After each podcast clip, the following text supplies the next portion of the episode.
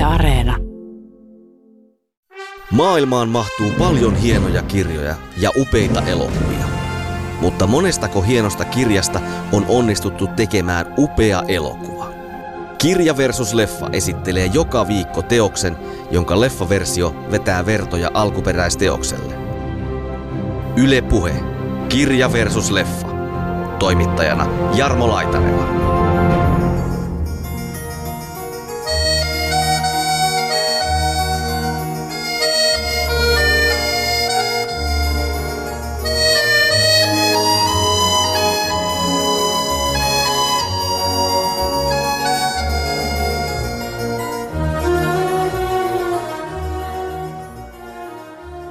Meidän niin kuin 50 pyörivillä, pyörivien kohdalla, niin tämä on vähän niin kuin meidän sukupolven tuntematon sotilas tietyllä tavalla ulkomaista romaaneista, että miehet varsinkin tämän on yleensä lukenut. Ja muistat, että moni ihminen, mä tiedän, niin kuin, että ei ole ikinä lukenut mitään muuta kirjaa kuin Papilonin. Ja mun mielestä, mä en ole ihan varma, Hurrikaneisin Remukin sanoi jossakin haastattelussa, että ainut kirja, minkä hän on lukenut, on Papillon. Itsekin muistan käyneeni sen 15-vuotiaana alaikäisenä, koska tämä oli 18-vuotiaalta silloin kielletty, niin Joensuun Aalottaressa katsomassa. Ja se oli, se oli jännä, kun sinne Kostamon Matin tai jonkun mun kaverin kanssa päästiin sinne. Ja... Sitä homoseksuaalismia siinä on, mutta se oli ehkä tuohon aikaan, kun kirjan kirjoitus oli vähän ehkä tabu asia ja näin, mutta että, että se annettiin vähän ymmärtää jotenkin että sitä oli siellä, Kyllä. mutta että ei sitä silleen kuvattu, että... Tämä rakenne on vähän niin kuin jossain Decameronissa tai Canterburyn tarinoissa, mutta sitten toisaalta taas ei ole. Niin. Joo. Joo, mä näen tämän vapausveljeystasa jutun myös siinä niin kuin leffassa sillä lailla, että tämä käsikirjoittaja, just tämä Dalton Trumbo, joka oli, oli kommunismin takia mustalla listalla, hänellähän oli Spartacus-leffassa oli jo tämä, tämä, että kaikki on vähän niin kuin tasa-arvoisia, että me olemme kaikki Spartakuksia, niin, niin sama tässä tässä Papion leffassa. Luotettavan tilastoinnin aikana, eli sieltä ihan 70-luvun alusta lähtien, niin tämä on, tämä on edelleen, niin kärjessä oli se kolmanneksi katsotuin ulkomainen elokuva ikinä, 760 000 katsojaa. Ja... Se jompikumpi sisaruksistakin oli jotenkin aluksi jotenkin hirveästi loukkaantuu, kun hän ei suostunut makaamaan tänne.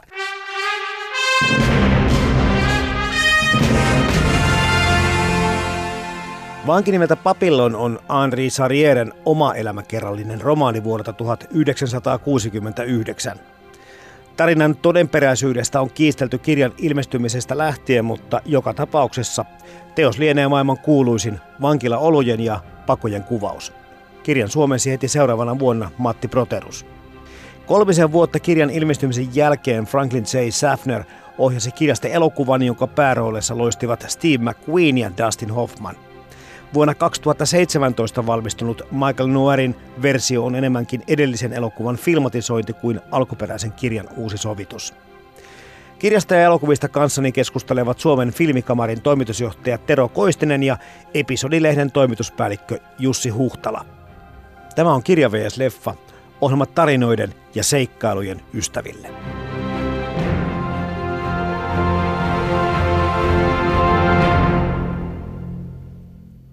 Jälleen ollaan hiljennytty ilmiön äärelle, jonka varmasti nimeltä useimmat suomalaiset tuntevat, jos ei jopa kaikki. Minkälainen ilmiö papillon on teidän mielestä? Niin no, lajityyppi on tietysti pakoelokuva, vankilaelokuva, niin sehän on ainakin seikkailuelokuva, jos, jos näin, näin voisi sanoa. Ja, ja ilmiönähän se on niin kuin tosi iso, että, että voisi ajatella, että aika moni nykyään keski-ikäinen tyyppi on sen lukenut nuorena kirjan ja sitten katsonut leffan. Me kolme ainakin. niin. Meillä on yhteisiä kokemuksia, puhutaan niistä tuonempana. Joo, ja, ja roma, romaaninahan tämä on, tää on, on sitten hieman pakoromaani toki, se toistuu tämä teema tässä, ja se on vähän niin kuin päiväkirjaromaanin tyyppistä ja muuta. Tämä rakennehan on hyvin sellainen, tämä romaanin rakenne on varsin sekalainen, mutta hyvin viihdyttävä seikkailukirja silti. Joo, tätä lukee sillä tavalla kun puhutaan, että joku kirja pitää otteessa, on tästä mitään mieltä tahansa kielestä tai suomennoksesta tai tarinan ytimestäkin, niin kyllä tämän, kyllä tämän pärissä viihtyy. Niin, niin mun mielestä tämä on niin kuin ennen kaikkea tämä on niin kuin tarina. Että tämä, niin kuin, ehkä tämä ei ole suurta kaunokirjallisuutta, mutta tämä on niin kuin tosi hieno tarina ja mä luulen, että siksi tämä, niin kuin, tämä on tosi sujuva ja helppolukunen ja siksi mä muistan, kun itse oli siis pikkupoika silloin, kun tämä oli kova juttu, tämä kirja, niin semmoisetkin mun kaverit, jotka ei lukenut mitään, niin ne oli kyllä papilloni. Ja muistan, että moni ihminen, mä, tiedän, niin kun, että ei ole ikinä lukenut mitään muuta kirjaa kuin papilloni. Ja mun mielestä, mä en ole ihan varma, Hurriganesin Remukin sanoi jossakin haastattelussa, että ainut kirja, minkä hän on lukenut, on Papillon. No sepä sattui Remulle ihan kyllä kohdalle. joo, kyllä, joo, kyllä tämä tällaisten meidän niin kuin 50 kympin pyörivillä, pyörivien kohdalla, niin tämä on vähän niin kuin meidän sukupolven tuntematon sotilas tietyllä tavalla ulkomaista romaaneista, että miehet varsinkin tämän on yleensä lukenut kyllä. Mutta edelleenkin se on kyllä niin kuin osin viihdyttävä, mutta osin se on kyllä ärsyttävä myös, niin kuin nyt kun luin sen uudestaan, niin siis se, se, se, se, se niin kuin muodottomuus, mikä siinä tavallaan on siinä, siinä romaanissa. Että siinä on niin kuin erilaisia tarinoita ja siinä ei ole, ei ole alkua, keskikohtaa eikä loppua, vaan se on sellainen, niin kuin, sellainen niin kuin joka sitten vaan yhtäkkiä päättyy eikä välttämättä edes mihinkään niin kuin, niin kuin huipennukseen. Ja, ja tota, et, et se siinä on, et, et, sitten se varmaan se, mikä siinä on ollut viehätty, se seikkailullisuus ja sitten tietysti sehän on hyvin makaaperia tarinoita siinä romaanissa, jopa enemmän niin kuin näissä elokuvissa, että se on niin kuin vielä makaaberimpi kaikin puolin, että siinä on varmaan ollut osin myös sellaista tiettyä viehätystä ehkä myös niin, siinä. Niin varmaan aikoina haluttiin, että tämä olisi niinku semmoinen tosi raju kirja, että tämä on oikea vankilakundin ja sitten käytetään just tämmöistä kieltä ja, ja tota, sitten se on semmoinen, niin kuin, miten nyt sanoisi, puhe, puheenomainen, että semmoista keskustelua, puhekieltä ja tämmöistä, ja sitten ne on niin kuin vihkoja ne eri osat. No Joo. siinä pyritään sitä, joo, sitä päiväkirjaamansa autenttista tunnelmaa niin kuin ylläpitämään, mutta eikö tästä käyty jo ihan monet kerrat keskustelua siitä, että kyse ei ihan nyt päiväkirjamerkinnöistä kuitenkaan ole.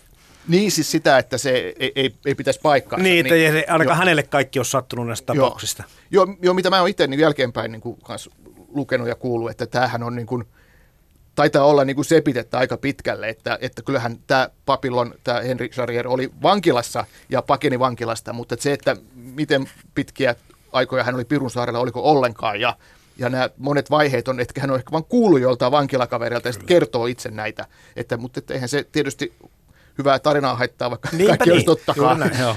Ja tähän, tähän viittaa itse asiassa tämän uudemman Pavilon elokuvan loppu, loppu Joo. oikeastaan siellä, jossa tämä Henri Sarjen henkilö sanoo, että tämä kertoo monista henkilöistä ja tietyllä tavalla siinä on viittaus tietysti voi sanoa, että ikään kuin tämä yksi papillon edustaa kaikkia, mm. tai sitten, että itse asiassa tämä on monien olemassa olleiden henkilöiden tarinoita. Mutta kiinnostavaa on se, että tänä päivänäkin mietittiin Jari Tervoa tai montaa muutakin kirjailijaa kotimaista, niin sitten aletaan kysellä tämän romaanin kohdalla, että pitääkö tämä nyt oikeasti paikkansa vai eikö tämä pidäkään. Mä, se, on kyllä kummallista keskustelua muutenkin, että tässähän on kyse romaanista. Eikö juuri, juuri näin, ja tämä on nimenomaan romaani. Sen takia tämä on niin kuin mielenkiintoista oikeastaan katsoa, että millä tavalla tämä, tämä romaani pyrkii siihen autenttisuuden vaikutelmaan. Mm. Ja, ja, ja se on varmaan juuri esimerkiksi se, että tämä muoto on sellainen mm. tursaus, kun se nyt oikein on.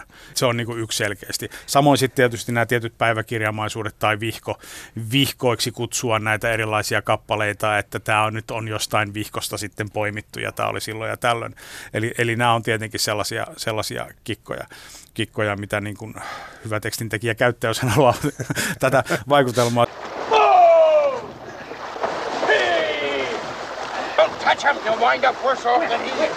Oh, get moving! Sitten tulee vielä tietysti tämä Suomen suuri ongelma, joka on sitten suomalainen kirjanlukija, suomalainen elokuvan katsoja, joka on niin kuin, edelleenkin on niin kuin se realismin perään, että, että se, jos se kuulee elokuvassa lintu laulaa vääränä vuoden aikana, niin se on, se on elokuva pilalla. Niin, mä luulen, että tässä niin kuin moni lukija on niin kuin just toivonutkin, että tämä olisi totta. Että se on vähän niin kuin sitten, jos joku rupe- rupeaa sanomaan, että, niin, että itse asiassa nämä olikin keksittyä nämä jutut, niin, niin tulee vähän semmoinen pettymys, että ei, ei, että mm. haluaa niin kuin nähdä, että tämä on tosi juttu niin kuin, niin kuin kokonaan alusta loppuun. Mutta sillekin on ankara perinne totena kerrotulle tarinoille, mm. joka on pikkuhiljaa kyllä onneksi hellittänyt, mutta joskus piti aikanaan todistella. Se oli myyntivaltti ja se oli tärkeää, että tämä olisi totta. Tämä perustuisi tosi tapahtumiin. Nythän Joo. me ollaan päästy tästä realismista vähän niin kuin enemmän irti. Niin siis joo, siis suomalainen, mm. suomalainen perinne on hieman ollut se, että, että tota, katson dokumentteja ja uutisia televisiosta, eli tota, ei mitään humpuukia, eli valheita. Eli romaanistakin kaivataan, niin kuin, miksi tuntematon sotilas on meillä suosittu, koska se on totta. No se on romaani siitä huolimatta sen totuudellisuudesta, niin voidaan sitten käydä mitä tahansa. Että kyllä tämä on meillä vähän sellainen, useita meidän taiteenlajeja hieman vaivaava painolasti, mutta kyllä se sitä hellittää vähitellen autenttisuutta lisäämään. Siellä oli paljon semmoisia yksityiskohtia ja, ja mun mielestä semmoisia niin ihan käsittämättömän turhia tiedon nippeleitä mukana. Ikään kuin johtolanka, mikä sulle annetaan, siihen ei koskaan enää palata. Ja se ei niin kuin johda mihinkään eikä merkkaa mitään. Ja siitä tulee kyllä lukijalle vähän semmoinen, että tämän täytyy olla ainakin osittain totta, koska nämä on ihan järjettömiä jotkut semmoiset niin kuin yhtäkkiä joku pien sivupolku, joka sitten niin kuin se loppuu siihen ja taas kertomus palaa taas jonnekin muualle. Niin kuin sä kerrot, se rakenne on siis omituinen myöskin. Joo, että siinä, siinä on paljon näitä sisä, tämmöisiä kertomuksia tai sillä tavalla, että kas tuolla on Jean-Luc, hänestähän kerrotaan, Joo. että hän söi siskonsa ja, ja niin edelleen. Eli tämä on vähän sellaista, niin kuin, osin tässä on, niin kuin viitataan, tämä rakenne on vähän niin kuin jossain Decameronissa tai Canterburyn tarinoissa, mutta sitten toisaalta taas ei ole. Niin. Ja toisaalta kirja on aika paksu, että siinä on jotain 500 sivua, että ihan hyvin olisi voinut niin kuin, ottaa pois vaikka 200 sivua sitä, mutta en tiedä sitten, onko se, että ei ole vaan niin kuin, viitsitty kustannustoimittaa tarpeeksi hyvin, vai onko siinä sitten se, että ne on jotenkin niin mehukkaita ne tarinat, että antaa olla vaan kaikki siellä, että en, en tiedä. Vähän sama tuli mieleen, että eikö tätä kukaan kustannustoimittanut vai katsottiinko, että tämä on nyt autenttinen, kun tämä on tämmöinen Niin, mutta ei se tiedä montako sataa vihkoa. Hän on alun perin toimittanut Aivan, sinne, joo. josta on tehty 500 sivuinen Juuri näin. Tai sitten juuri joku noheva kustannustoimittaja on tämän, tämän koherentin tarinan tällaiseksi murjonut. Että Joo. näistä tarinoista tai tästä tarinan kerronnallisuudesta ja tai seikkailuelokuvista ja kirjallisuudesta tuli mulle mieleen hyvin vahvasti Mark Twain ja hänen poikakirjansa tai nyt sitten sillä nimellä vai millä muulla, mutta tämmöistä niin kuin tietynlaista niin kuin hengen yhteyttä löysin kyllä tämän romaanin välillä. Ja kieltä taas sitten rupesin miettimään, että Bukowski ja Fante, isä ja poika, ovat vähän viljelleet samanlaista kielenkäyttöä. Ja jo- jotenkin tuntui, että näiden liitto tuli mulle niin kuin vahviten mieleen nyt uusinta luettaessa tätä kirjaa.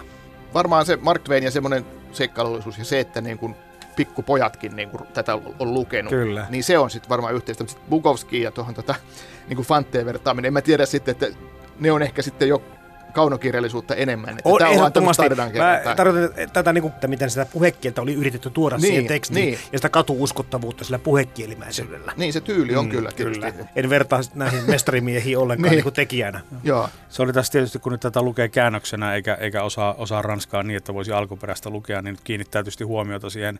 Esimerkiksi silloin, kun siellä on tällaista slangia tai puhekielisyyttä, niin tiettyyn niin kuin vanhahtavuuteen siellä sitten mm. sit siinä tekstissä, että se, se kyllä vieraannuttaa, vieraannuttaa hieman, hieman sitten, kun lukee tätä. Että, Joo. et tota, mitä tulee sitten siihen niin kuin esimerkiksi vankilasanastoon, niin, niin en, tiedä, en tiedä missä määrin ne sitten on enää elossa ja muuta nämä termit, mutta, mutta tosiaan aikoinaan itse kun tämä on lukenut, niin kyllä sieltä on könttisana tullut kyllä opet, opittua tästä romaanista ja, ja niin edelleen, että et, tota, et, et, et siinä tavalla se on kyllä vaikuttanut jopa suomen kieleen tai laajentanut ehkä jonkun vankilasanaston niin kuin sitten suomen yleisen kielen käyttöön. Kyllä, se könttisana on mullakin semmoinen, mikä on jäänyt mieleen, ja tässä se, se jotenkin huvittaa, kun sitä luki, luki nyt uudestaan, että Juuri tämä näin. köntti oli hauska. Mutta sitten siellä on just näitä, niin kuin, nyt tuntuu vähän teennäisen oloselta ne jotkut, niin kuin, mitä siinä oli just puhuttiin, että on rundia, kundia. Puhekielen suomentamisessa on aina sama ongelma. Vähän niin kuin Saarikoskikin on kohdannut samanlaisia Joo. ongelmia, että, että hieno kirjailija, hieno suomentaja, mutta sitten enää ne puhekieliset versiot ei samalla tavalla toimi, että se tarvii sen uuden ehkä. Niin ja se on vähän aina, että mit- mitä enemmän niin kuin te toimittajina tiedätte, että jos haastattelua tekee ja,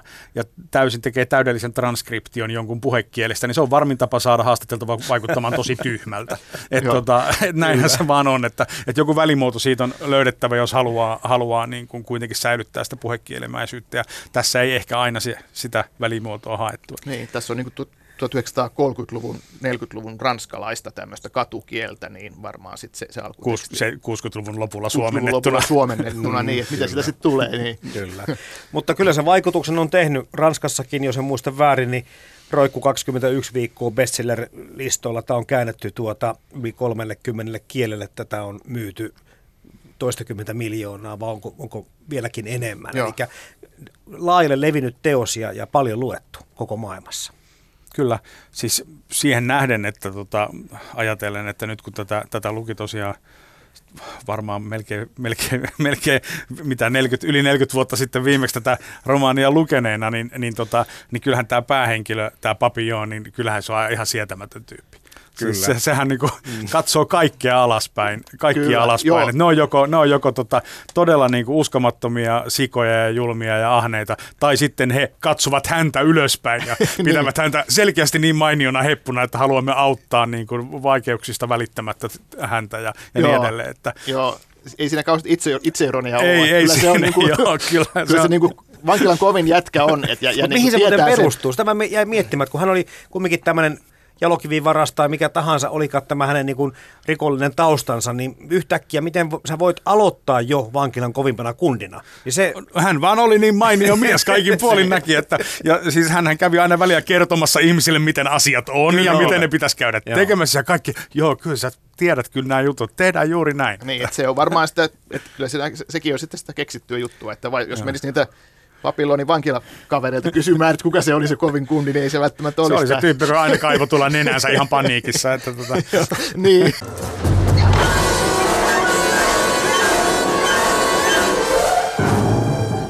Leffoissahan perustellaan ainakin tässä uudemmassa vähän sitä, että, että sitä tehdään toimintasankari. Se mättää turpaa Joo. jätkää niin paljon, Joo. että ne, ikään kuin se kunnioitus tulee sitä kautta, mutta kirjassahan se ei ilmene samalla tavalla. Ei, ei. Se, sehän on, romaanissahan se siis äh, kertoo, kertoo tosin, kun se on yli 500 sivua, niin siinähän tapahtuu vaikka mitään, mutta välillähän se on siellä niin kuin hankkiutuu vartioiden niin kuin suosioon Kyllä. kasvattamalla vihanneksia. Siis, että se on yhtäkkiä se joku, joku niin kuin porkkanan viljelijä ja sillä tavalla saa etuja siellä ja milloin se kalastaa vie kaikille. Siis se on kaikkea muuta kuin, siis siinä mielessä toki niin kuin, ei, ole, ei ole sellainen yksin, yksinkertaistettu niin kuin toimintasankari, vaan se on siellä niin kuin, että hei, minäpä tiedän, miten viljellään vihanneksia. Joo, jossain vaiheessa puhutaan jotain timanttejakin, ja sitten niin. tietenkin se saa enemmän nyt karatteja kuin kaverinsa. Totta kai. Joo. No siitäkin tulee mieleen just noista erilaista kohtauksista se, että siinä on niin todellakin useamman ihmisen tarina, koska aika moninainen kaveri, monitaitoinen kaveri papi on kyllä tämän kirjan perusteella Joo. olisi.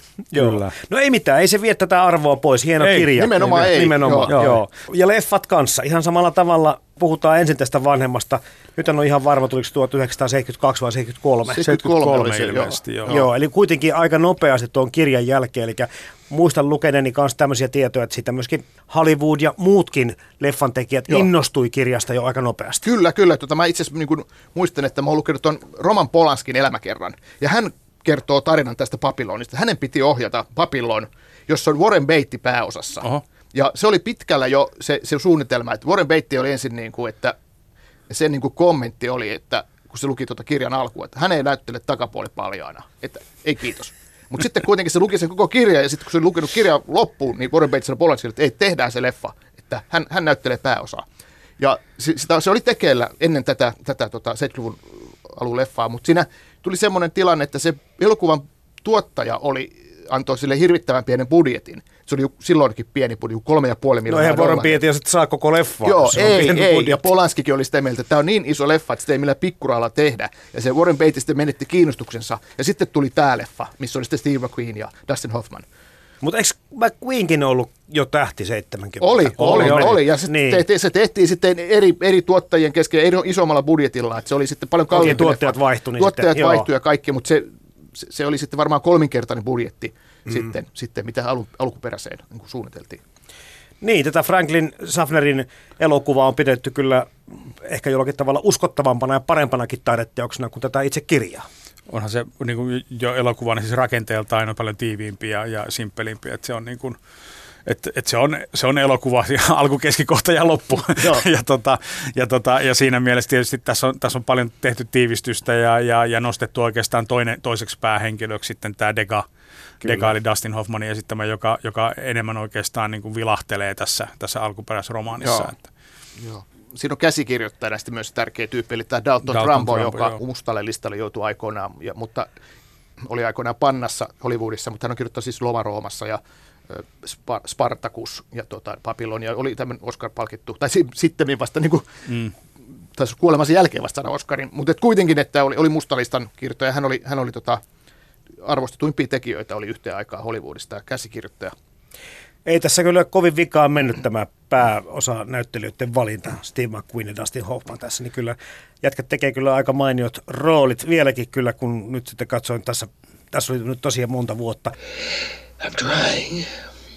I'm trying. I, I, can't, I can't remember.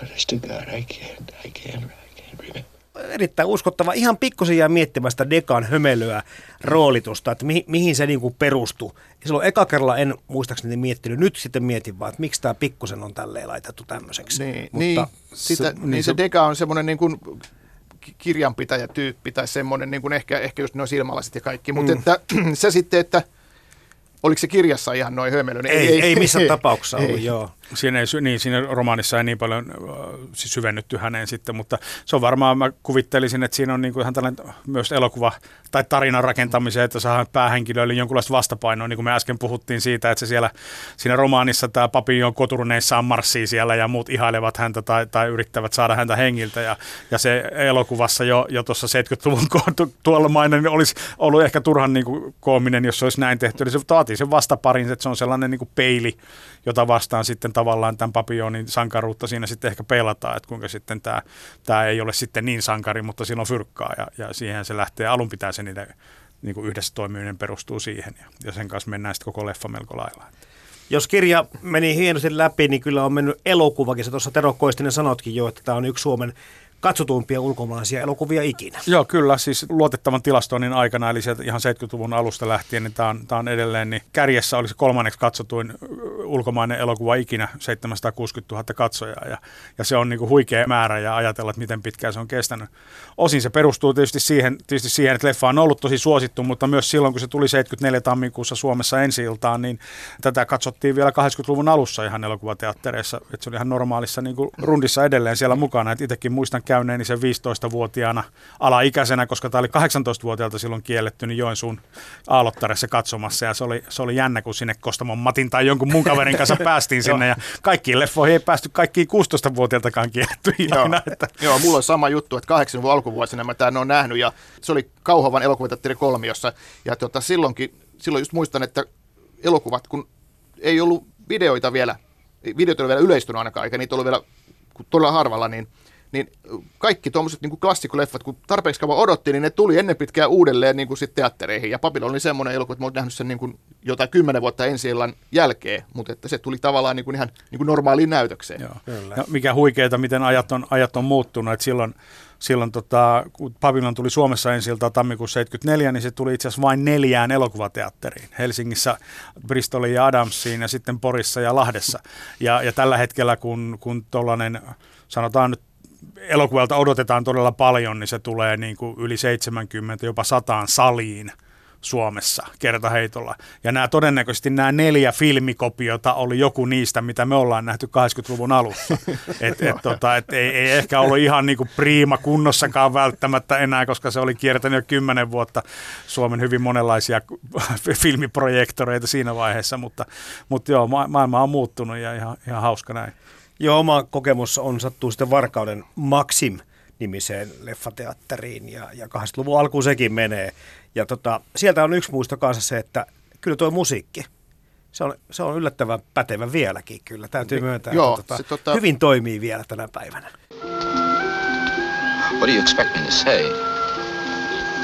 That man risked his life to save mine.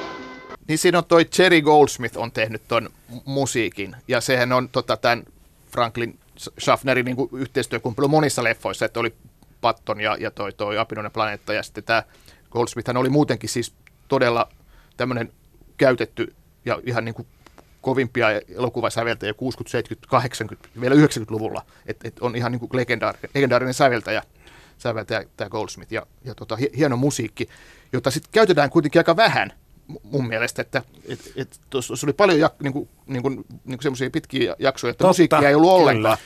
Mä olen hämmästynyt siis siitä vaan, että mä, että mä tunnistin sen teemamusiikin. Joo. Siis mä, että, että missä helkkarissa mä oon voinut kuulla tätä niin paljon, että Joo. tunnistan ton. Mä oliko se todellakin se, se elokuvassa käynti niin suuri elämys, että tämä jää niin kuin kerralla paloin niin kuin tonne jonnekin kovalevylle. Että. Mun mielestä sitä musiikkia käytetään silleen, en ole ihan varma, mutta sitten että kun ollaan vankilassa, niin musiikki ei kuulu. Sitten kun ollaan vankilan ulkopuolella, musiikki joo, kuuluu. Ja lopussa vähän enemmän kuin alussa. Lopussa, joo. Mm, kyllä, kyllä. No, sitten tuli uusi versio, 2017 vai 2018, kun se tuli ensi iltaan mm. tämä Michael Nuorin versio. Taisi olla saman oliko ihan saman niminen jopa kuin Joo, tämä? joo se, on, ja tota, se valmistui kai 2017, mutta tuli meillä sitten kai 2018. Okei, okay, joo, joo. Kyllähän se oli ihan katsottava elokuva, komeen näköisiä kuvia, tämmöistä graafista väkivaltaa, mikä ehkä nyt puuttuu tuosta alkuperäistä elokuvasta. Ja muutenkin semmoinen niin kuin hyvän näköinen, hyvän näköiseksi tehty leffa.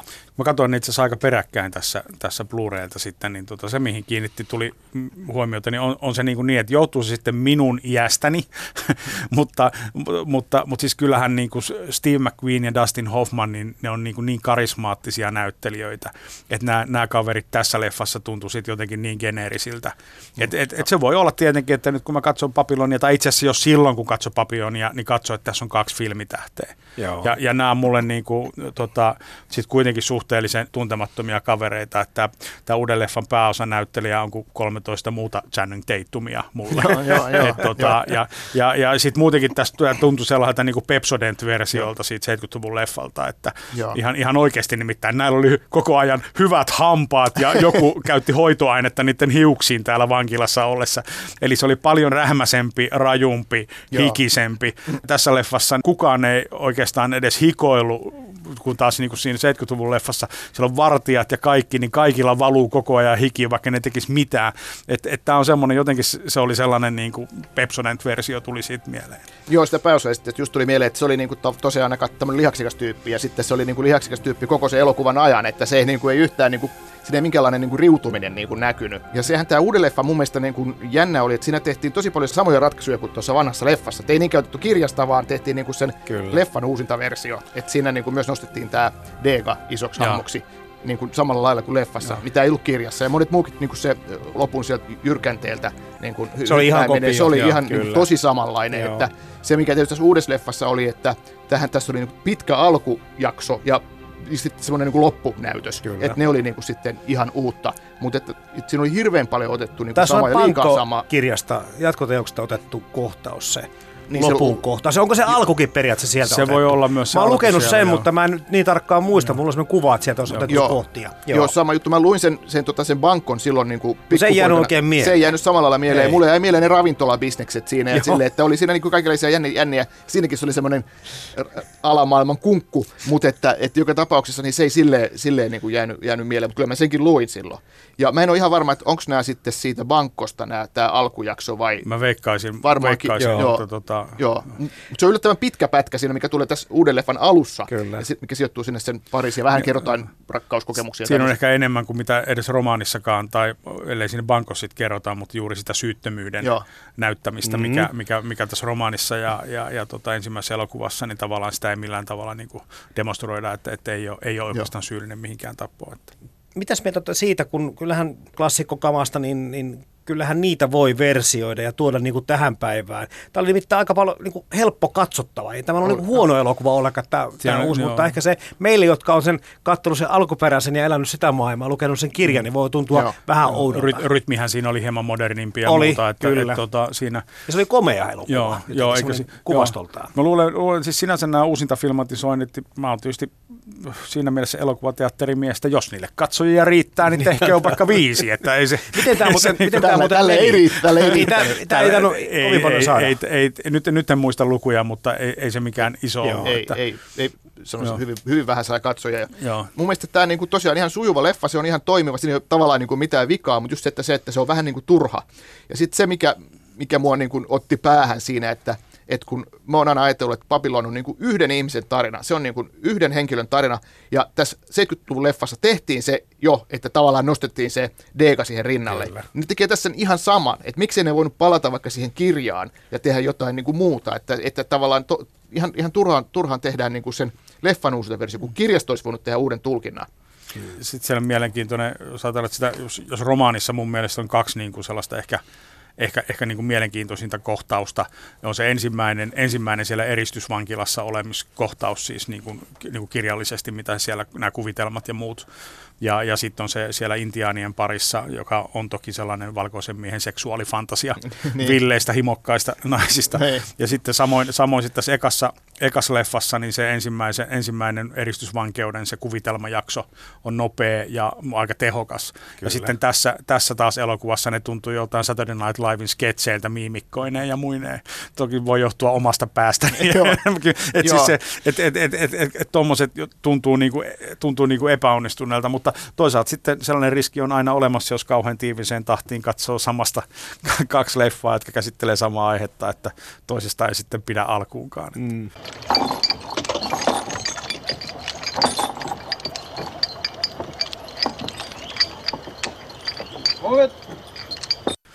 Voidaan puhua molemmistakin leffoista, mutta ehkä enemmän tuosta alkuperäisestä, kun se on ihmisille selvästikin tutumpi. Sitä on niin paljon Suomessakin enemmän katsottu. Mutta jos mennään näihin kirjan ja elokuvan eroihin, niin totta kai se tarinaa pitää tiivistää, niin se muuttuu vähän toiminnallisemmaksi ja ja tuossa elokuvassa nyt sitten tuommoinen niin kuin rujous, likaisuus, nälkä, jano, kuumuus, sairaudet, ne tulee aika hyvin mun mielestä iholle.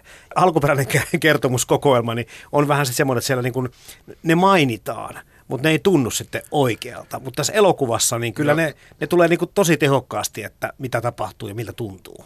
Niin kyllä noin, just niin kuin Tero sanoi aikaisemminkin, että siinä on niin kuin se hiki näkyy ja, ja siinä on niin kuin, että vartijatkin hikoilee ja se on niin kuin todella ahdistavan kuuma paikka ja, ja, ja siinä on saatu sitä semmoista klaustrofobista tunnelmaa ja kuumassa. Ja mä luulen, että sitten se leffassa se ehkä on jotenkin pakkokin näyttää vähän niin kuin, niin kuin selkeämmin. Että siinä kirjassa on, on niin paljon sitä tavaraa, että se välittyy sieltä kyllä se kaikki, mutta että leffasta olisi tullut ehkä niin kuin komedia, jos olisi niin kuin tehty samaa tylleä kuin mikä kirjassa. Se olisi niin kuin semmoinen veijaritarina niin kuin leffana, ja, mutta se toimii tämmöisenä kyllä paljon paremmin, että se on niin kuin vakava.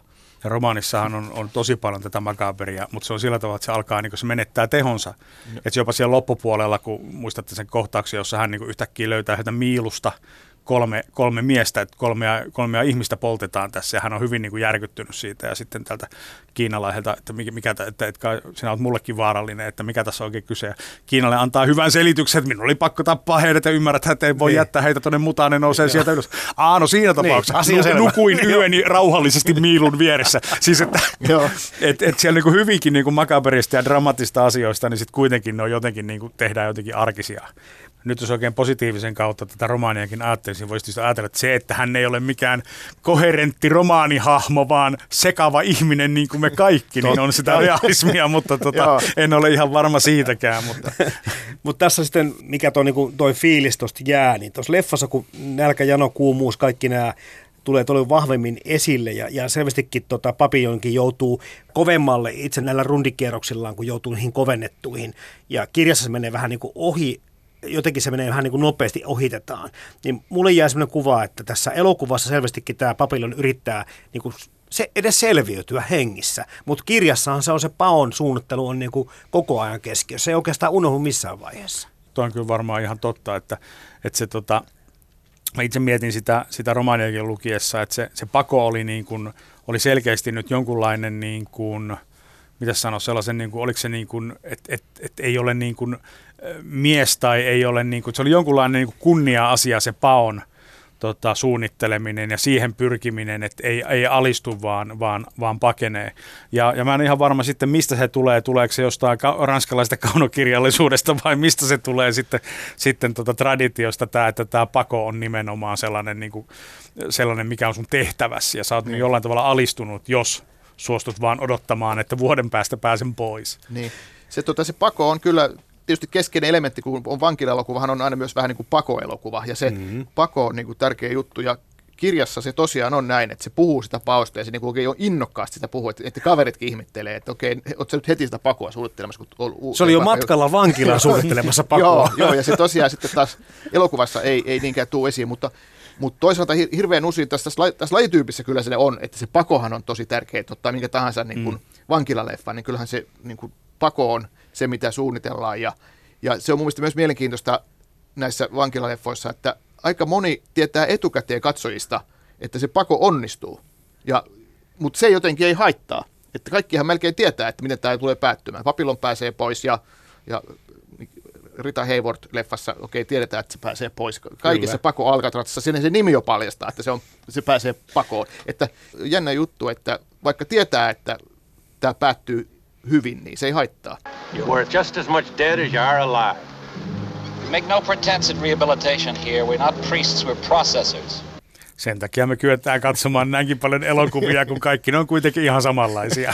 Joo. Mulle tuli tästä, tästä tota pakkomielteestä, vapauden pakkomielteestä, totta kai meille nämä ranskalaiset, että vapaus, veljeys ja tasa-arvo. Mm. Ja samalla tavalla kun miettii sitä veljettä, niin kyllähän sitä siellä vankilassa, vankien keskuudessa Joo. on tosi hyvin, mutta samalla tavalla myöskin tätä tasa-arvoa. Periaatteessa hän laittaa itsensä koko ajan samalle viivalle, samalle tasolle kaikkien vartijoiden ja muiden vankilajohtajienkin kanssa. Eli sinutellaan ja sitten kohdataan niin kuin vertaisena. Ja ne, nehän sitä antaa sitä pamppua, että, että sä on meidän, mm. sä oot vanki, mutta Papillon itse niin kuin ikään kuin tätä tasa-arvoajattelua viljelee. Siinä, siinä voi olla tuollaista jo, että kun siinä romaanissa muutaman kerran sanoo, että et, et, et puhutteli minua kuin normaalia ihmistä, vaikka olen vain no joo, tämän tyyppinen kyllä, niin kuin rakenne, rakenne oli siellä. Ja, ja, ja tuossa on varmaan, varmaan niin kuin perää olkoonkin, että, että tosiaan niin hänellä on selkeästi tällainen niin kuin, tämmöinen niin kuin oman arvonsa tuntevan muistelijan, muistelijan niin kuin, trooppi Joo. siinä.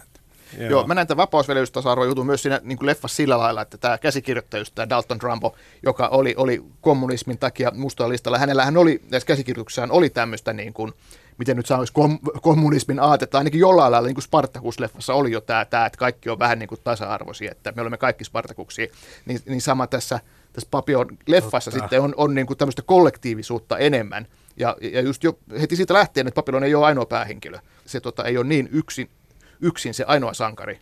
Mm. Sama sitten, sitten tietysti se vapausveljeys, tasa-arvo, jos ajatellaan, että mitä sillä yleensä, sehän on niin kuin sellainen Ranskan, Ranskan trooppi.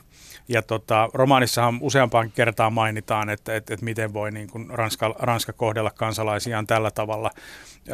Kummassakaan elokuvassa tätä ei käsitellä muuta kuin hyvin isosti alussa, eli sanotaan, sanotaan se, se, joka lähettää heidät sinne, sinne saarille, niin sanoo, että Ranska on, te, on teidät hyljännyt, te ette käytännössä te ette ole enää ranskalaisia, eli teitä voi kohdella miten tahansa. Ja sitten tätä ei mun mielestä enää käydä niissä leffoissa ollenkaan. Mut, Joo, tämä tyyppi, joka siinä sanoo, siis se vankilajohtaja tai mikä se onkaan, joka lähettää ja puhuu, että Ranska on ylännyt, niin se on tämä Dalton Trumbo, Joo. Jo, niin kuin tämmöisessä cameo-roolissa. Aha, okay. hän on itse se käsikirjoittaja. Joo, joo siis tilata, se on ainut, se, okay. se on siinä, siinä, ihan alkukohtauksessa ja sitten hän tulee alkutekstit ja ei hän tänään nähdä, mutta että se on tämmöinen tämmöinen tuota hänen, hänen tämmöinen. Mutta eikö se totuus ole siinäkin aika lähellä mukana, koska tota, harvahan sieltä kai sitten palasi Joo. niiltä reissuilta. Kyllä, ja sitten se, kohtelu, ja se kohtelu, kohtelu, jos se oli niin kuin mitään sellaista, mitä tässä, tässä niin kuin näissä kuvaillaan, niin siis sehän on täysin epäinhimillistä kyllä, ja kyllä. muuta, että tota, et, et, et se on ihan selvä. Ja, ja, ja mitä olen lukenut, niin ilmeisesti tällä romaanilla oli jotain merkitystä. Ilmeisesti vielä sitten siellä 60-luvun lopullakin jotain, jotain ranskalaisen vankeenhoitolaitokseen tai jotain. Mutta että. Ihan varmasti oli. Joo. Joo.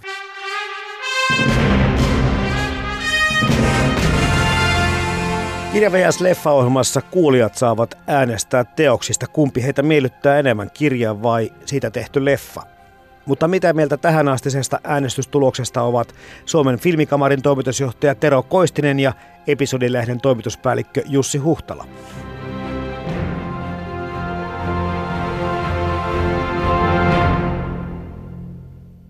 Hei, ennen kuin mennään Tero Koistinen ja Jussi Huhtala noihin teemoihin vielä tarkemmin, niin vilkastaako äänestystulosta? Nimittäin tämä yllättää kyllä nyt toimittajan.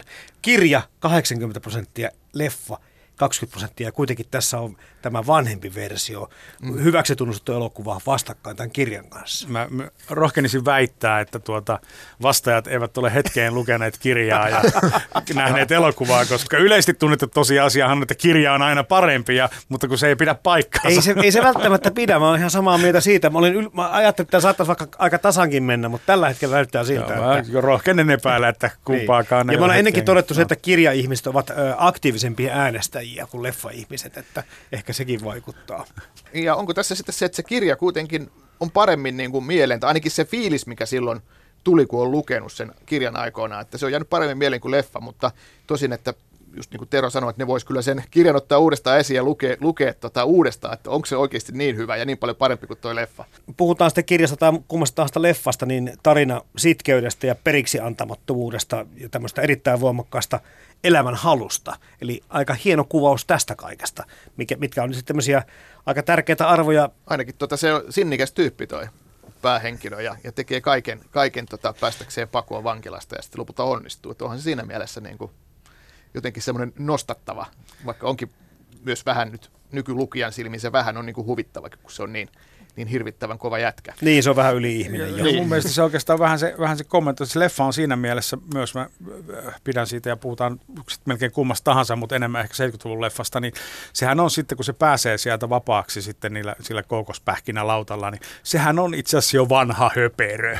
Et se, eli, eli, eli juuri se, että, siis, että, että se niin kuin loppuun asti, vaikka hän on jo ihan niin kuin, että itse asiassa hänelle, hänelle voisi olla niin kuin viisaampaa jäädä sinne maalle ja syödä porkkanoita ja possua, niin, tota, niin hän, hän siitä huolimatta niin kuin täristen harmaa hapsena niin kuin loikkaa sellaisen älyttömän, älyttömän mereen, mereen kookospähkinöiden kanssa ja tuulettaa sieltä, että siitä saitte.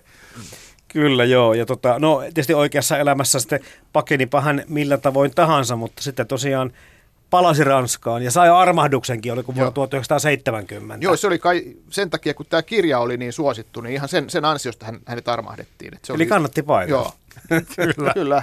Että oli oli tota, edistänyt tämmöistä kulttuurivientiä. niin, Ranskalaisen kulttuurin, ranskalaisen kulttuurin vientiä ympäri Joo. maailmaa. joo. Ne vois myydä Pirunsaari, Pirunsaari ideologiaa muillekin. Sitten tota, se, mikä itseni vähän huvittikin, oli sit se, että se lopulta päätyy sinne Eldoradoon. Ja sitten sieltä Eldoradosta löytyykin sit se aare, eli se vapaus. Eli en tiedä, miten tota, tarkoituksella tässä oli tämmöistä yhteyttä nyt sitten haettu vai, vai oliko sattumaa, mutta ehkä ei. Ei, eikö se paikan nimi ollut Eldorado, mutta, mutta tota, siis niin kuin oikeastikin. Mutta oliko hän oikeasti käynyt siellä? Niin, se on sitten taas toinen juttu, että, että Oli kiva kirjoittaa, että sieltä löytyy Joo, aarre. Joo. Niin ehkä siis, mikä sen paikan nimi? Pana Eldorado. Joo. Sä mainitsit tuossa tota, jossain noissa muistiinpanoissa, että, että tästä leffasta tuli mieleen tämä Indiana Jonesin yksi Ai niin, alkukohtaus. totta. Sama, ihan samat kuteet sillä. Mulle tuli sama Juuri mieleen. näin. Ja tota, se, se tota, oli siinä mielessä hauskaa, että mä en ole ikinä ennen tätä asiaa ajatellut, en, en katsoessani Papilloni, enkä Indiana Jonesi, kadonjaarteen metsästäjiä, mutta nyt kun sä mainitsit tuosta, niin mä, ja katsoin nyt tätä Papillonia, hitto, tämähän on ihan niin kuin se kohtaus, tulee tosi paljon mieleen, niin saman, saman oloista meininkiä, että mä odotan, koska se lähtee se kivipallo Juuri näin, kyllä, kyllä. Joo. Joo. Eli tosiaan niin siinä, siinä tämä kohtaus on sellainen, missä päästetään ne intianit sitä niin kuin pareittain sit siihen tielle, että lähdette hakemaan, metsästämään näitä kavereita. Se oli niin kuin, mulle tuli niin vahva se tunne siitä, että se oli ihan kuin tämä on kopioitu. Kyllä, ja se kova, kohta, Jonesiin. kova niin. kohtalo. Ja sitten se, sit ne, ne, ne, vaatteet siinä vielä niin Kyllä. lisäsi sitä, että sillä on niin hattua lukuun ottamatta, niin oli vähän samanlaiset releet päällä. Että Joo, joo.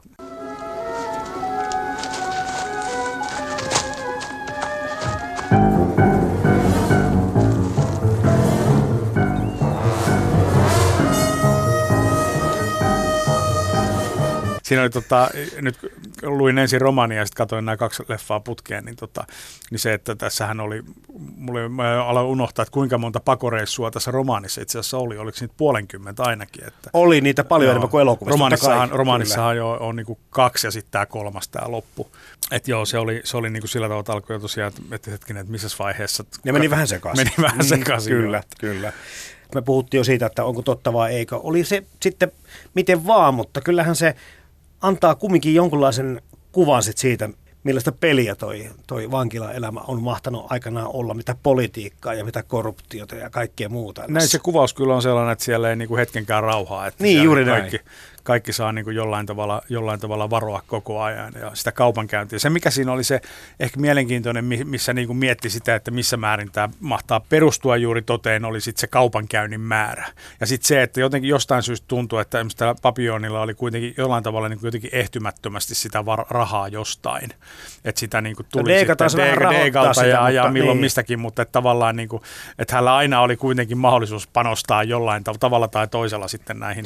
Niin ne makso, Ne- veneet makso, kaikki tarvikkeet makso. Joo, että, no se könttihän oli, missä sitä rahaa oli, mutta eihän sillä siis voinut olla sitä hirveän Miten paljon. iso mies se nyt oikein oli? Niin, niin. ja että miten tota- iso köntti. Niin. Niin, jossain vaiheessa sillä oli kaksi könttiä jopa. jopa tota, Niin, se verolla. sen Deekan köntin kanssa. Kyllä. mutta- Tämä oli Joo. myös, missä mietin, mietin sitä, että, että missä määrin tämä pitää paikkansa, kun hän väitti, että ne vaihtavat ikään kuin järjestystä siellä. Joo, joo. Joo, ja aika, aika mielenkiintoista. Mutta se, että tämän pelin lisäksi niin sitten kiinnitin siihen huomioon, niitä vastoinkäymisiä on kuitenkin aika paljon kaikilla vangeilla, eritoten papilonia, jotka kestää sen älyttömän hyvin, mutta se yksinäisyys on se, mihin se meinaa murtua pari kertaa. Se on, siis se on todella julma rangaistus se eristys, eristys jossa ei, ei, saa, ei saa puhua mitään ja, ja tota, ollaan siellä kaksi vuotta pienessä kopissa. Ja siis sehän on, siis, siis sehän on niin, kuin, niin kuin tässä halutaan tietysti kertoakin se ja hyvin, hyvin kerrotaan, että sehän on siis kidutusta. Siis se on aivan, aivan niin kuin hirvittävää kidutusta ja, tota, ja se on niin kuin, sen takia varmaan se, se niin kuin nousee siellä romaanissakin niin tota sellaiseksi niin kuin, sen kaiken muun makaberin ja tappamisen ja väkivallan niin kuin yläpuolelle niin kuin siinä julmuudessaan. Nyt tänä päivän katsojasta tai kuulijasta voisi lukijasta tuntua se, että tuommoinen niin raaka väkivalta välttelisi mieluummin sitä kuin yksinäisyyttä, mutta totta kai, jos tässä nyt puhutaan eri olosuhteista mm. ja eri ajasta, että sitten kun se oikeassa yksinäisyys tulee, että pääsee vuosiin puhumaan kenellekään, niin, tai et kuule kenenkään ääntä, niin sitten ollaan ehkä pikkusen toisenlaisessa niin, Jos mä oikein ymmärtänyt, niin sellainen, sellainen vanha vankeenlaitoksen erityisrangaistusmuoto on ollut eristäminen. Kyllä. Joo, eristysselli, niin. Joo, joo. Tuossa taisit Tero jo vähän viitatakin siihen, valkoihoisen heteromiehen seksuaalifantasioihin, kun täällä papinunilta vaimoja kumminkin kertyy ja tyttöystäviä. Ihan hyvä liuta. Joo. Niin, ainakin, niin siinä oli ne Intian sisarukset oli ainakin oli tota, siellä jossain vaiheessa. Ja Sitten se hinduvaimo. Niin, hinduvaimo, joo. Joo, että kyllä siinä niin oli... Ja... ja... oliko se vaimo vai tyttöystävä, joka jäi kihlattu, joka jäi sitten Ranskaa odottamaankin. Aivan. Joo, Mehän käytiin sitä perusteella tämän, tämän hindukumppanin kanssa, että niin, että me ei voida mennä naimisiin, koska meillä on puoliso Ranskassa. Mainitsematta, että olen tässä juuri pistänyt, saattanut raskaaksi kaksi, kaksi alkuperäiskansan edustajaa tuolla ja lähdin sieltä lätkimään, kun oli liian helpot oltavat. Tuota. Sitäkin, sekin lähtö jäi pikkusen mulle niin kuin hämäräksi, että, että sitä heikosti vähän perustellaan siitä, että miksi piti jättää se paratiisi. Joo, siinä oli, siinä oli varmaan, varmaan siis tuossa uudemmassa leffaversiossahan siinä oli, se oli yhdistetty sitten tähän, tähän tota, nunnaluostari ja tämä tää, tota, intiaani. antoi niin, ilmi. Niin, niin mm. siinä, siinä tavallaan vähän ohi, sivutettiin sitä. Joo, no se menikin tällä, paremmin Tällä ehkä, tavalla kyllä. hoidettiin, joo, ja, ja sitten taas tämähän oli sitten koko, koko intiaani kyläreissu, niin oli taas sitten, oliko se niin kuin tällaisena pelkällä musiikilla kerrottu ja kuvilla tota, sitten tässä 70-luvun leffassa. Joo, siinä oli tosi vähän dialogia. Joo. Siinä sitten oli sitä musiikkia. Joo. Joo ja tota, se, se tota, mua huvitti se, mikä oli kirjassa ja leffassa vähän eri tavalla, mutta kuitenkin sama idea, että se teki sille, sille yhdelle vanhalle päällikölle, tai mikä tota, kylän vanhin se olikaan, niin se teki tämän tatuoinnin, että kun ne ihmetteli, että okei, mikä sulla on tuommoinen tatuointi. Kirjassa oli se tiikeritatuointi, ja tuota leffassa että se oli se sama perhonen, mutta Kyllä. tämäkin se oli missä se nosti hirveästi itseään niin kuin esiin, kun se, se mietti, että mites hän nyt tekee, että hän mitään tatuointia tehnyt, se itse sitten etti jotkut veitset ja tikut ja tämmöiset niin neulat, ja sitten se teki sille sille tota, päälle kylän vanhimmalle sen tatuoinnin. Se oli parempi kuin se sen oma tatuointinsa. Ikinä en ole tehnyt, näköjään kannattaa tehdä useamminkin, mutta tuohon kyllä se kasvatti myöhemmin paremmat porkkanetkin kuin kukaan muu. Että. Joo. Joo. Joo mutta kun... se oli vähän eri siinä leffassa, että siinä oli se, tosiaan se sama, sama perustatuointi, mutta ki- kirjassa se teki sen tiikeri, tiikerin pään. Why don't you have the courtesy to look at me when you speak? We do a lot of smuggling here. We raid the mainland with steel boats. Ja tässä näistä vaimoista vielä puheen olla. Jotenkin tuntuu, että kenenkään luo ei oikeastaan kaivata niin. ja ketään ei oikeastaan tarvita, mutta sitten ne vaimot vetästään, niin kuten tuossa sanotkin jo aikaisemmin Tero, että se pöytälaatikosta aina sitten esille, että kun pitää perustella joku asia, jota ei aikaisemmin tarvinnut perustella, mutta se tuntui vaan niin kuin hämärältä, että sillä niitä tyttöystäviä ja vaimoja alkoi olla, mutta ei niille oikein mitään järkevää käyttöä ilmennyt. Joo, ei siis se oli vaan se, että kun hän nyt oli ilmeisesti niin mainio mies, niin, niin kaikki niin, olivat kovin niin, hanakkoja hänen perään. Että joo, tota... joo. Kyllä, kyllä. Eikö se jompikumpi sisaruksistakin oli jotenkin aluksi jotenkin hirveästi loukkaantuu, kun hän ei suostunut makaamaan tänne. Kyllä. Niin, kyllä se sitten oli... hän hyvää hyvyyttään sitten lopulta. joo. Mutta senkin ymmärtää tämä sisko tietenkin, koska on hän kuitenkin niin mainio mies. Että... joo. Ei sitä riitä kaikille. Niin. Kiinnittikö huomiota näihin kauheuksiin? Mä mietin, että totta kai se tuntuu realistiselta se teksti, kun siinä kannibalismia ja lemmikkien syömistä on ja, ja kaikenlaista tuota niin, niin Jota kissan syömistä, joo. Joo, tätä, kyllä, joo. kyllä. Että siinä oli sitten tätä, tätä osastoa jonkin verran, mutta sitten tätä tämmöistä niin kuin seksipervoilua niin sitä oli kyllä sitä taas yllättävän vähän, kun jotkut taas ehkä kun lähtee mässäilemään ehkä vankilaolossa enemmän tämmöisellä. Että oli tätä normaalia suhteita oli näiden vankien välillä, mutta sitä ei, niin kuin, niitä ei hirveästi korostettu eikä kauhisteltu. Niin siinähän se sitä homoseksuaalismia siinä on, mutta se olisi ehkä tuohon aikaan, kun kirjan kirjoitus oli vähän ehkä tabu asia ja näin, mutta että, että se annettiin vähän ymmärtää jotenkin että sitä oli siellä, Kyllä. mutta että ei sitä silleen kuvattu, että ainut oli, mun mielestä siitä tehtiin sitä, mikä se oli, Maturet oli se, Maturet, si- joo. sitä tehtiin tämmöinen vähän niin kuin prostituoitu Joo, siinä, kyllä. siellä vankilan sisällä. Joo, mä oikeastaan sen verran just toi elokuvien vertaaminen romaanit. Romaanissa mun mielestä itse asiassa tarvitaan jossain vaiheessa sanoa suoraan jostain, että et, et, niin kuin homoseksuaalisuus, jolla hän ilmeisesti tarkoitti sitten homoseksiä, niin oli pikemminkin sääntö kuin poikkeus. Joo. Et, et, et, et se, se, tavallaan jopa se oli niin kuin, jopa sillä tavalla niin kuin luonno, ikään kuin, niin kuin että se kuulu tähän, mutta siitä ei nostettu mitenkään esille. Aivan. Kun taas elokuvissahan selkeästi just tämä, tämä Mature tai. Maturet, niin se oli molemmissa elokuvissa, niin sehän oli, oli siis nimenomaan, että minä en ole mikään homo enkä homohuora eikä mitään muutakaan. Eli niin. siis se, se, se itse asiassa, niin kuin, että molemmissa leffoissa se oli jotenkin niin kuin ongelmallisempaa se, Joo. tai että se oli, niin kuin, se oli ongelmallisempaa tämä, tämä tota, miesten välinen seksi kuin mitä romaanissa. Et romaanissa oli melkein niin kuin, että sellaista nyt täällä on. Joo, Joo, se on toteavaa. Niin. Kyllä. toteavaa, joo. Ja se voi olla sit, johtuu sitten tästä mediumista, eli tota, jos, jos vielä 60, 60-luvun lopulla romaanissa tällaista asiaa pystyttiin tällä tavalla ihan hyvinkin populaariromaanissa käsittelemään, mutta elokuvassa ei välttämättä vieläkään, jos puhutaan mainstream-elokuvasta, että se olisi niin kuin, että joku van, vankiloiden miesten välinen seksi, että se olisi jotain niin kuin mainstreamia, että se ei. Tuossa jo oikeastaan Tero Koistinen Jussi Huhtola kerroitte jo alussa siitä, että olette nuorena, varsin nuorena kattoneet, mutta minkälaisia kokemuksia? Saatteko te mieleen niitä ensimmäisiä lukukokemuksia, ensimmäisiä katselukokemuksia? Minkälaisia tunteita se teissä mahtoi herättää? Niin se lukukokemus oli, oli tota, tosiaan, että mä luin sen ensin ja mä olin silloin siis tosi nuori, että varmaan joku 12-vuotias tai jotain. Se oli tosiaan semmoinen, semmoinen kirja, minkä, mikä musta tuntui, että kaikki luki, että semmoisetkin kaverit, jotka ei lukenut kirjoja, niin ne sitten tota, luki, luki Babylonia. Että se oli vähän sitä, sitä että oli niin kuin Jules Verne ja oli Alistair MacLean ja sitten oli Kyllä. Babylon. Että ne oli, ne oli vähän niin kuin sitä samaa sarjaa, että jänniä tarinoita. Ja Desmond Bagley. Desmond Bagley, joo, sitä, sitä Andien eloja, tämä Elossa kirja. Ne oli jotain semmoisia, mitkä niinku, Kyllä. oli näitä, mitkä niinku monet luki, jotka ei muuten lukenut. Ja mä luin kyllä paljon silloin jo, mutta tämä oli sellainen, minkä luki niinku viihteenä ja, ja semmoisena hienona seikkailuna ja jäi kyllä, jäi kyllä mieleen. Ja mulla on semmoinen mielikuva, että kun mä sit leffan näin, sitten sillä ehkä joku viisi vuotta väliä tai jotain, niin sitten se leffa oli vähän niin kuin pettymys ensiksi. Et niin kuin se ihan eka kokemus, kun mä näin elokuvan, niin se oli pettymys. Mä sitten myöhemmin oppinut arvostamaan elokuvaakin kyllä paljon, mutta että ihan ensimmäinen niin kuin leffakatsomus ei ollut silleen, silleen niin, kuin niin, että mä ajattelin, silloin mä ajattelin kanssa, että kirja oli parempi. Mutta että nyt mä ajattelen vähän eri tavalla, että, että molemmissa on tosi paljon ansioita. Joo, mä en ole ihan varma missä järjestyksessä, näinkö, luinko kirjan ensin kun näin elokuvaa, mutta tosiaan elokuva käynti, siis elokuva käynti ylipäätään, niin kuin mä oman työni puolesta aina sanoin, että elokuvateatteri on elämys, että se tuo, tuo siihen, siihen elokuvaan lisää sen elokuvateatterin elämys, ja tämä on aina elämys, kun yritti alaikäisenä päästä elokuviin, ja sitten kun pääsi eikä, eikä jäänyt kiinni, niin se oli aina tietysti jännempää. Pidin kyllä leffasta, ja mulla on nyt, mä alan vähitellen epäillä, että olisiko mä sittenkin lukenut sen romaanin ensin, koska tota, silloin kun olin, olin 15 vuosia, tiesin miten asiat ovat, eli romaanit ovat parempia kuin elokuvat, niin, tota, niin saattaa olla myös siellä hämärä muistikuva, että olisin saattanut pitää romaania, elokuvaa pikkasen pettymyksenä suhteessa, suhteessa romaaniin, mutta se on juuri tämä niin ongelma, tai no, onko se nyt ongelma, vaan ihminen nyt on joskus sellainen, että kun se saisi, kun romaani mahtuu niin paljon enemmän kuin yhteenkään järkevään elokuvaan, niin sitten kun sieltä alkaa kaip- kaipaamaan niitä darlingejaan sieltä, että tässä ei ollut sitä mainiota kohtausta tai tota mainiota kohtausta, niin sitten sitä voi olla pikkasen, pikkasen tyytymätön siihen, siihen elokuvaan. Goddamn boat's no good. Look at it. I'll kill that bastard. Son of a bitch is made out of kindling. So is my leg. Mutta tosiaan romaani, mä kanssa muistelen, että tämä niinku löytyy vähän joka hyllystä. Ja, ja sitten nämä köntti ja muu sanasto, niin kyllä se täältä on, täältä on kotoisin monellekin suomalaiselle. Asema on säilynyt kyllä kohtuullisen hyvänä.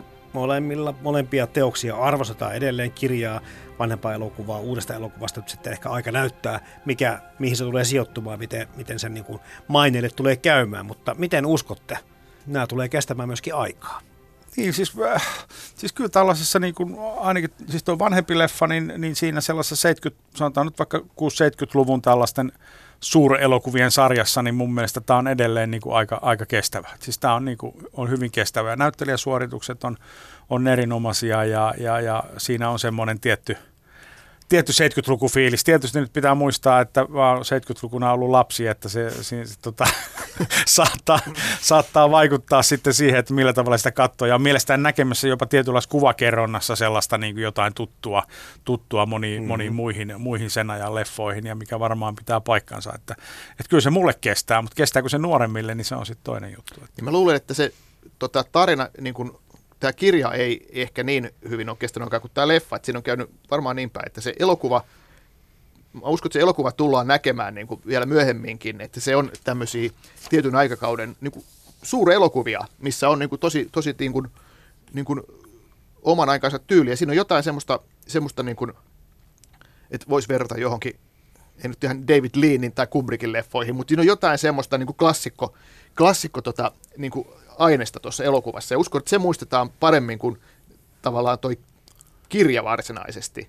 Ja mä luulen, että siksi toi uusi, uusi leffakaan ei, ei tota, menestynyt kauhean hyvin, koska tämä kirja on menettänyt vähän niin kuin merkityksen. Se ei, se ei merkitse nykysukupolvelle mitään. Että okei, jos ajattelee, että tehdään, tehdään tuota Taro Sormusten herrasta, tehdään siitä leffat, niin on, on niin kuin valtava määrä ihmisiä, jotka lukee sitä edelleen, mutta että mä en tiedä lukee, mä uskon, että viistossa voit lukea Babylonia niin kuin nykyään. Pitääpä kokeilla kotona, menisikö läpi vielä. Tuossa kun sanoit suuri elokuva, niin mä, mulla tässä, itse asiassa mä katsoin Hesarista, Hesarista Hesarin ennakkoilmoitukset silloin, silloin kun tämä tuli tammikuussa 74 ensi iltaa, niin niillä on kahdessa mainoksessa sama slogan, joka on, joka on valtavin pakoseikkailu nyt elokuvana.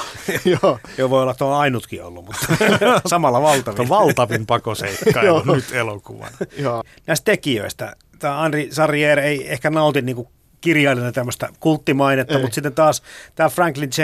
Safner, niin hän teki, niin kuin tuossa kerrotkin Jussi aikaisemmin, niin ihan hyviä elokuvia muitakin.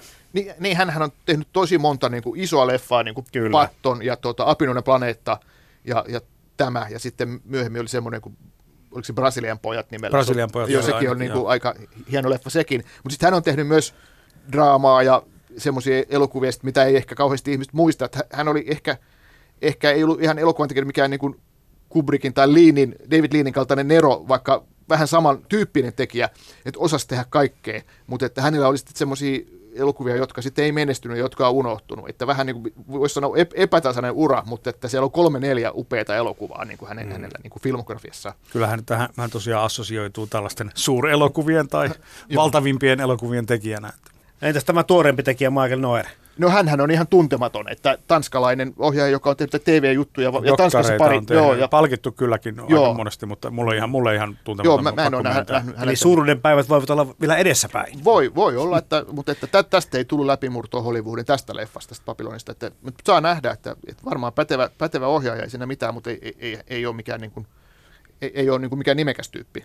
Isille tämä kuitenkin sieltä nuoruudesta pomppaa yhtenä tämmöisenä merkittävänä teoksena ja vieläkin se arvostus tulee. Ei ehkä nimenomaan siitä kirjallisuudesta enää, mitä tämä edustaa, vaan siitä niistä kokemuksista ja tuntemuksista. Niin minkälaisia fiiliksiä mihin te arvotatte tämä Babylonin sekä elokuvan että kirjan? No kyllä tämä, tämä varsinkin tämä leffa on niin tietty synti hiipiä pintaan, eli tuo nostalgia on synti hieman, hieman että tota, joka on yksi synneistä suurimpia, sitä pitäisi päästä eroon, että kyllä, kyllähän siinä, siinä on, ja just Steve McQueen ja Dustin Hoffman tässä leffassa, niin ei sitä pysty katsomaan ilman, että katsoo Steve McQueenia ja Dustin Hoffmania, että mm. siis, että näitä, näitä niin ikonisia näyttelijöitä tietyllä tavalla myös niin kuin loistonsa päivinä et tota, et, ja kyllä se herättää tiettyjä lämpimiä tunteita. Että tota. Eli tär- tärkeä leffa sulle Ky- edelleen. Kyllä, kyllä, mm. kyllä. Tämä, tämä niin kuin oli, oli ilo katsoa uudestaan tätä varten. Sama juttu. Mitäs joo, jos... sama juttu, että on nyt tämän varmaan niin kuin neljällä eri vuosikymmenellä katsonut tämän leffa tai ehkä viidelläkin, mutta että, ja, ja, ja sille, että tämä jotenkin tämä leffa tuntuu mulla niin kuin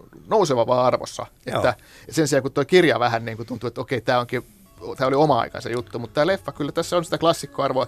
On, on myös nostalgiarvoa, joka on ehkä, on ehkä vähän siinä niin kuin subjektiivinen niin kuin Teronkin kanssa, että, että sitä katsoo just tietyillä silmillä, mutta kyllä mä uskon, että tämän, tämän leffan niin klassikkoasema säilyy.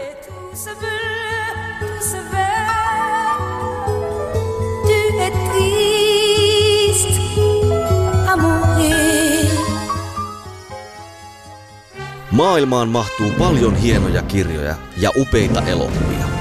Mutta monestako hienosta kirjasta on onnistuttu tekemään upea elokuva?